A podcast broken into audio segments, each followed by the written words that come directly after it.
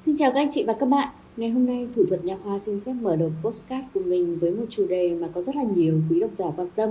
đặc biệt với các anh chị cô chú lớn tuổi đang gặp tình trạng mất răng và mong muốn tìm một giải pháp phù hợp, an toàn và quan trọng là lâu dài để có thể cải thiện cho mình chức năng ăn nhai tốt mà còn đảm bảo tính thẩm mỹ cao.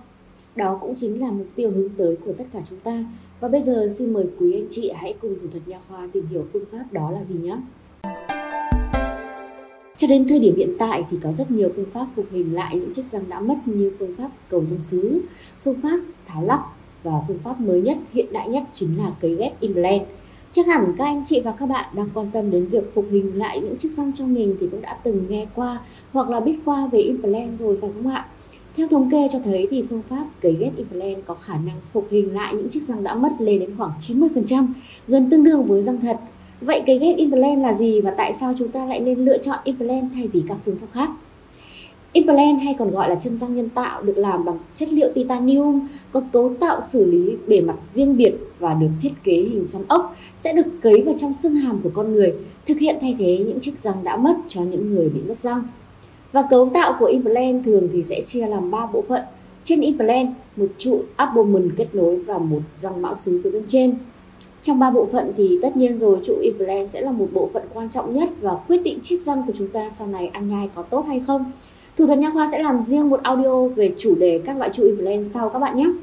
Bộ phận quan trọng không kém đó chính là chiếc răng mão xứ và đây cũng chính là bộ phận đồng hành cùng chúng ta để có thể ăn nhai được những món ăn mà anh chị và các bạn yêu thích. Quay trở lại với chủ đề ngày hôm nay, tại sao chúng ta lại nên lựa chọn cấy ghép implant uh, chứ không phải là một phương pháp khác thì sẽ có bốn lý do như sau thì chúng ta uh, nên cân nhắc để lựa chọn implant để có thể phục hình lại những chiếc răng đã mất của mình.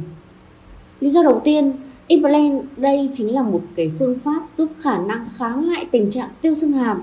Có thể các anh chị và các bạn chưa biết nhưng với các phương pháp khác thì tỷ lệ tiêu xương hàm sau khi phục hình rất lớn nhưng với implant thì đã cải thiện được tình trạng đó và một số loại implant cao cấp còn có khả năng kháng lại tiêu xương ở vùng cổ trụ implant nên rất tốt cho ừ, xương hàm của chúng ta. Yếu tố thứ hai, cấy ghép implant sẽ không ảnh hưởng đến các răng bên cạnh. Nếu như phương pháp phục hình cầu răng sứ cần phải mài nhỏ các răng bên cạnh để lấy trụ đỡ cho ba răng, khiến cho các răng khỏe mạnh của chúng ta bị mài nhỏ và yếu dần đi kèm với các tác động ăn nhai lâu ngày của chúng ta sẽ khiến cầu răng rất là yếu, mất đi sự liên kết của các tế bào xương. Thì với cấy ghép implant, chúng ta lại không cần lo lắng đến vấn đề đó, bởi vì với implant, bạn mất răng nào sẽ chỉ phục hình răng đó thôi và không ảnh hưởng một chút xíu gì đến các răng khỏe mạnh bên cạnh cả. Yếu tố thứ ba, có khả năng ăn nhai và chịu lực tốt. Đây cũng chính là ưu điểm lớn nhất của implant bởi sau khi chân răng nhân tạo được cấy vào trong xương hàm thì chúng ta sẽ cần phải chờ đợi khoảng 3 đến 4 tháng tùy vào loại implant mà chúng ta lựa chọn.